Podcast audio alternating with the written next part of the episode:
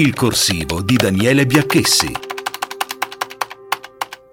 Non tutta l'Europa si trova d'accordo con la scelta del presidente americano Joe Biden di sospendere i brevetti sui vaccini anti-Covid detenuti oggi dalle case farmaceutiche. La Germania, ad esempio, sostiene che mancano le capacità produttive e che dunque il problema non è la liberalizzazione dei brevetti. Sul tema sono intervenuti in molti, favorevolmente i ministri Speranza e Di Maio, ma non esiste al momento una posizione ufficiale ufficiale precisa del Presidente del Consiglio Mario Draghi. Intanto la svolta di Biden è condivisa dal Vaticano. La Santa Sede ricorda che non è solo una posizione estemporanea di Papa Bergoglio, anzi rientra in un'antica tradizione del Vaticano che risale più o meno già ai primi anni in cui l'uomo si accorgeva che tra vaiolo e altro somministrarne anche ai poveri faceva bene a loro, ma anche a tutti gli altri,